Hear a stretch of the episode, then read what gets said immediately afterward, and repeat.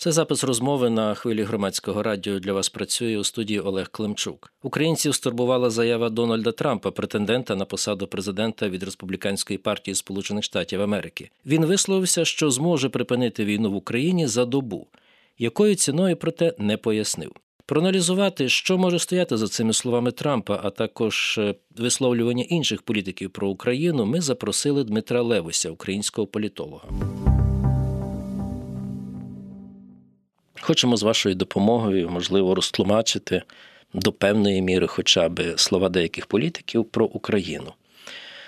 І ось претендент на посаду президента від Республіканської партії Сполучених Штатів Америки Дональд Трамп, який вже був президентом не так давно, вважає, що за двадцять чотири години може зупинити війну в Україні.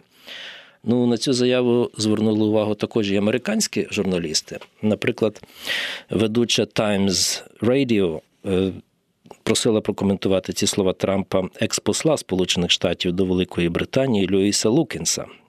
Каже, як ви вважаєте, він може це зробити, зупинити війну за двадцять чотири години?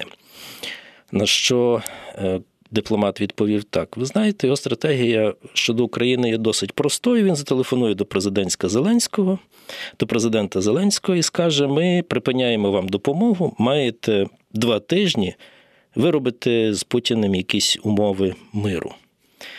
От така була відповідь. І як ви думаєте, це ймовірний варіант, якщо дійсно Трамп стане президентом? Чи це, скоріше, така бравада перед, передвиборча?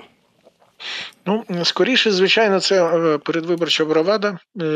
Я так думаю, бо ми вже бачили подібні речі неодноразово, в тому числі і під час минулої, минулої каденції Трампа. Взагалі, ми, ми бачимо, що ця така риторика і такий радикалізм вербальний, він взагалі для нього дуже притаманний. І, ну, в принципі, для, скажімо так, для значної кількості політиків. Да? Тобто тут нічого такого, ну, однозначно такого, ну, як притаманного тільки Трампу, як на мене, немає. Хоча дійсно він, м'яко кажучи, нестандартний президент. І тому я тут схиляюсь все ж таки до такої оцінки, але ми можемо знову ж таки згадати, що, в принципі, пан Трамп, він і водночас дійсно може бути достатньо контрсистемним. Тобто, якщо минулого разу система стримані противаг, яка вибудована так надійно у Сполучених Штатів, вона дійсно стримувала якісь такі надто радикальні і різкі рухи, обмежувала, да, в тому числі чітко прописаними повноваженнями, то друге, друге президентство, воно може, ну, виглядати дещо по-іншому. Да, тому тут е, ага. і ця система, тобто уже, скажімо так, є, е, є досвід, да, як е, уживатися з цією системою стримувань противаг, або як її можна зламувати. Тому е, тут, звісно, є такі побоювання, такі, така небезпека. Але, я думаю, знаєте, тут можна пригадати слова міністра закордонних справ України, які він не так давно казав, Дмитро Кулеба, з приводу того, що Дональд Трамп знову може стати президентом. І він, в принципі, нагадав про те, що, ну, насправді саме при Трампі було вперше Україні передана та зброя, яку Україна потребувала дуже давно. Так, да, це тут правда, це правда. При Обамі цього не було. Да, сам, да, саме Трамп протистояв будівництву Північного потоку, да, газогону до Європи, який збільшував вплив Російської Федерації і залежність Європи від російського газу. Тобто ці дії, да, ну, скажімо так, справи Трампа виглядали ну, дещо по-іншому. Да? Тобто не, вони не були такі однозначні, як про це можна було б казати. Але тому тут, ну, наразі цей прогноз, він, таке, справа є достатньо невдячною, але з огляду на саму особистість Трампа, і я думаю, що така певна небезпека того, що просте рішення може бути отак от запропоноване і його намагатиметься він імплементувати, вона певним чином існує. Але я не думаю, що тут, що це аж надто фатально. Чому? Тому що насправді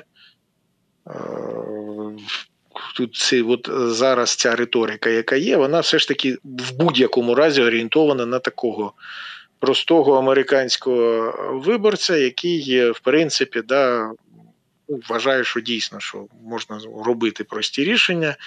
І інша річ, що зрозуміло, що такі рішення, вони не працюють. І вони не спрацюють однозначно. Да? Тому, тут, е, тому в будь-якому разі е, після цього, навіть якщо подібні, подібні якісь такі дії відбуватимуться, е, доведеться шукати інший вихід. Те, що Україна не погодиться на, е, на такі дії, це однозначно. Як на мене, тут доволі показовою є позиція президента України. До речі, вона не вперше висловлюється, уже про це йшлося, бо президент України не вперше запрошує Трампа відвідати Україну і переконатися, що ситуація виглядає дещо по-іншому, ну і розкрити свій цей план, який є. Да? Хоча раніше, в принципі, Трамп не був настільки конкретним. Але уже один раз він, так би мовити, один раз ігнорував запрошення, інший раз він відмовлявся від нього там під якимось таким та, виглядом, що це не є можливим цей візит. Але, знову ж таки, що цікаво, що це говорить про те, що в оточенні у нього є люди, які, від, мабуть, від такого радикалізму в діях можуть десь оберігати. Да? Тобто, тому я думаю, що ситуація насправді дійсно є достатньо складною, але, як на мене, ну, дійсно нічого фатального при зміні влади ми е, поки що да, однозначно прогнозувати. Ну, у поки разі що зміни, дійсно важко сказати. Я да, тут інша річ, відверто... що Російська Федерація завжди намагається скористатися цим моментом передачі влади. Да? Оце, як на мене, е, теж є така достатньо велика небезпека. І мені здається, можливо, я помиляюся, але Дональд Трамп не наважиться приїхати в Україну, принаймні зараз, поки не відбулися вибори, ну, от це було б дивно да, дуже я, і для да, Києва я думаю, такий що ви праві, візит. Однозначно, да.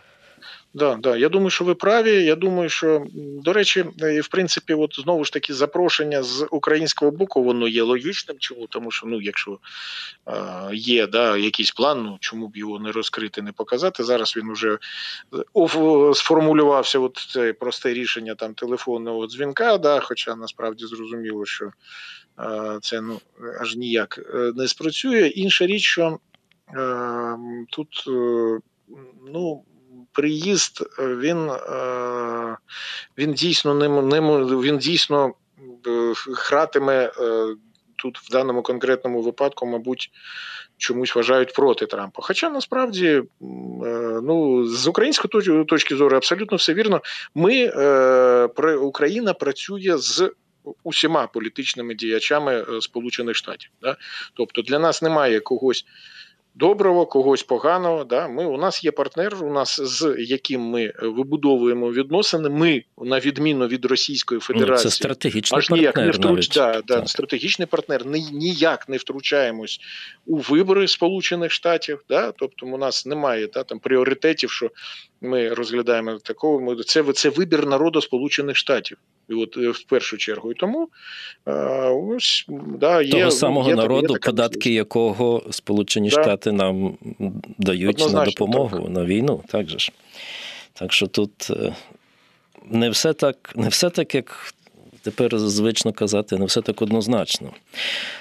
Як ви думаєте, ось цікаве було також висловлювання міністра закордонних справ Польщі Радослава Сікорського. Це він, здається, на економічному форумі в Давосі сказав, що стосується переговорів, ну переговорів, до яких нібито підштовхують Україну, дозвольте мені поділитися з вами одним із законів зовнішньої політики Сікорського. Ніколи не бракує кишенькових чемберленів, готових пожертвувати чужою землею чи свободою заради власного спокою. І нам не варто цього робити. Це жертви, які приносить Україна, а не ми. І тому тільки Україна має ухвалювати ці рішення. Ну, мається на увазі про якісь переговори. А до кого вони були адресовані, як ви думаєте? Знаєте, я думаю, що якраз от в тому контексті, про який ми говоримо, то ну, насправді це був би, да, є така спокуса сказати, що це безпосередньо от адресовано Дональду Трампу. Я думаю, що насправді не настільки однозначно виглядає ситуація. Що, чому? Тому що навіть на форумі в Давосі, навіть на, от, на зустрічі, четвертій зустрічі радників, політичних радників по українській формулі миру, сторона, яка приймала, да, тобто швейцарський радник, він висловився достатньо, ну, цікаво, з одного боку, він високо оцінював українську формулу миру, при тому він десь побивався через те, що ну, от Китайська Народна Республіка не бере участь, хоча насправді в попередніх заходах Китайська Народна Республіка була. От, треба залучати Росію до цих переговорів, хоча ну, Росія однозначно висловлюється да, з цього приводу і е, тут... Е, ну, ніяк да, неможливо тут ні, не залучити, а не щось е, зробити. Тому тут ось е, такий момент. Тому, в принципі, це е, дійсно, на жаль, є одна із таких, е, ну, один із напрямів зовнішньої, традиційної зовнішньої політики Євро, в Європі. Да, тобто, намагання якось е, дійсно вирішити ситуацію за, за рахунок когось, да? Тобто, ну, навіть і попередній канцлер Ангела Меркель у Німеччині, да, теж у неї позиція була достатньо, м'яко кажучи, різноманітна. Заяви Орбана, Фіцо. Так. Тому я думаю, що тут скоріше це все ж таки е, йдеться про, е, про такий, про європейський контекст, про що, е, про що говорив міністр закордонних справ Польщі Сікорський. До речі, як людина, яка з такою, м'яко кажучи, нестандартною біографією, да, яка встигли емігрувати, потім повоювати, ну, точніше, бути журналістом в Афганістані на боці моджахедів, то я думаю, що у нього оці такі певні етичні норми, вони десь загострені, да? І тут воно, тому ці слова... Ну, він їх, буває так, що він їх не добирає. Да? В даному uh-huh. конкретному uh-huh. випадку він, в принципі, ще був достатньо дипломатичним. Да? І, в принципі, і це логічно. До речі, знаєте, дуже показовий момент. Я говорив з одним з учасників Даво, от, нинішнього Давоського форуму, якраз із, із, із однієї країн Балтії. Вони нас підтримують. І питав його з приводу реакції на матеріал бі бі сі, де так виступ українського президента Зеленського був оцінений так, ну, як жорсткий. На що мені було дано відповідь? Ну, країна, яка воює за незалежність, за існування, вона має право на такі жорсткі оцінки і повинна так, і повинна так, так оцінювати так ситуацію. ситуацію. Да, і привертати увагу, да. Нагадаю, з ким ми спілкуємося на хвилі громадського радіо, це Дмитро Левусь, український політолог. Пане Дмитре, таке запитання. Ось ми вже так перейшли плавно від Сполучених Штатів до Європи, і знову ж таки ті самі американці, деякі європейські видання кажуть, що якщо буде перемога Трампа, то ми всі пам'ятаємо, як він обіцяв вивести Сполучені Штати з НАТО. Ну, в Сполучених Штатах є такі закони, що один президент цього не може зробити, нема в нього таких повноважень.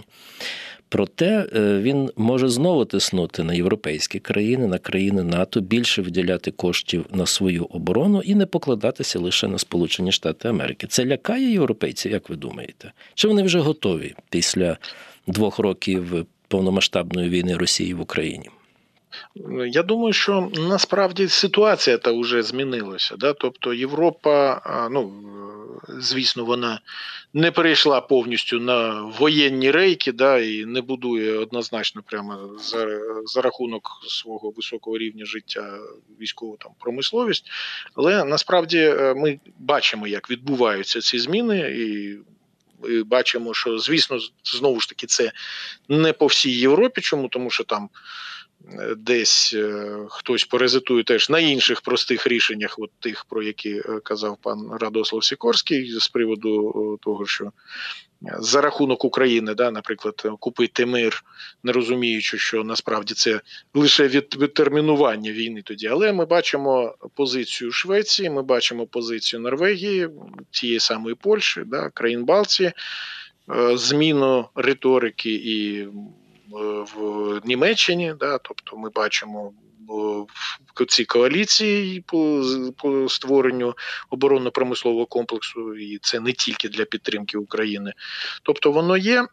Інша річ, що м, наскільки ну, готовий Дональд Трамп, да, сприймати це те, що відбувалося. Чому? Тому що, наприклад, да, ну, він щиро може заявляти про те, що після його дзвінка про те, що США підуть, да, тільки тоді пішли ці інвестиції і плати на НАТО, да, от на утримання Збройних так. сил, хоча насправді і такого Німеччина не було. Німеччина більше да. виділила, і, здається, Іспанія трошки більше виділила. Так, да, так. Да.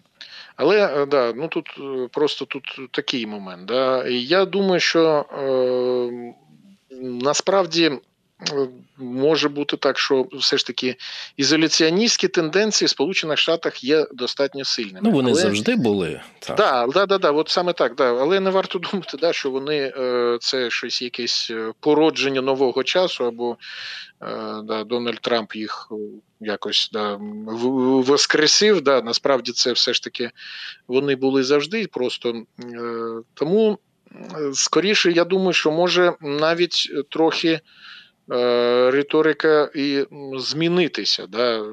Не те, не без, уже без вимог, да? Давайте разом, а ну, весь час потрібен якийсь подразник, тому тут йти, може йтися і про те, що і про взагалі про зменшення присутності Сполучених Штатів у Європі, да? Тому тут ну, це теж такий прогноз, який чи буде, чи ні, да? Тут ми навряд чи зараз зможемо його дати. Але Європа, Європа готується до війни, це однозначно. Європа змінює ставлення до спільної безпеки і фінансування НАТО. Ну, а якщо говорити про такі країни, от як країни Балтії, про що, наприклад, заявляла Естонія, то ситуація абсолютно кардинально інша. Да? Тобто тут, тут ситуація змінилася. Цікаве опитування було проведено в Польщі, якщо не помиляюся, в грудні місяці, чи готові поляки до війни з Росією. І мені запам'яталося, тридцять сім відсотків сказали, що ні, ми воювати не будемо, ми виїдемо далі кудись на захід. І приблизно стільки само сказали, що будуть воювати. Ну, навіть якщо вже такі опитування, ну, якби зондують громадську думку, так? Так. То щось, щось в країні відбувається. Останнє запитання. Скажіть, будь ласка, ось на тлі таких побоювань, що може впасти допомога з боку Сполучених Штатів, так, трошки затягується допомога з Європи, затримується. І тут керівник Офісу Президента України реагує на певні такі висловлювання деяких лідерів світу про замороження конфлікту. Він каже, це нереально вести оборонну війну. Перехід до оборонної позиції часто призводить до заморожування конфлікту. Ми це бачили в дві тисячі чотирнадцятому році. Ми ніколи не погодимося на заморожений конфлікт з Путіним. І чи немає тут певної такого певного напруження між тим, що хоче Україна, хоче українська влада, хоче українська армія, і тим, що хоче, скажімо, хочуть наші союзники? Ну, я вам більше скажу, в мене враження складається, що і ми і заморожування конфлікту ми розуміємо геть по-різному. По-різному, да? так. Тому що, да, тому що е, одна річ – це оборона без якогось е, формального статусу, а чому? Тому що ну, не може бути ніякого закріплення окупації, де в окупації перебувають мільйони людей. Да? Так. Тобто це ж не просто не пусті території. А так все виглядає. І... Е, Але, а тут, я думаю, що, ну, я б не став да, так однозначно говорити, що у всіх наших союзників, але так, певна думка може бути про те, що ілюзія про те, що можна створити щось, якийсь аналог Мінська, після якого от, відбудеться це замороження конфлікту. І тому, так, ну, певні напруження є, звичайно, але... Це, ну, як на мене, це однозначно, ну, точно не провина України.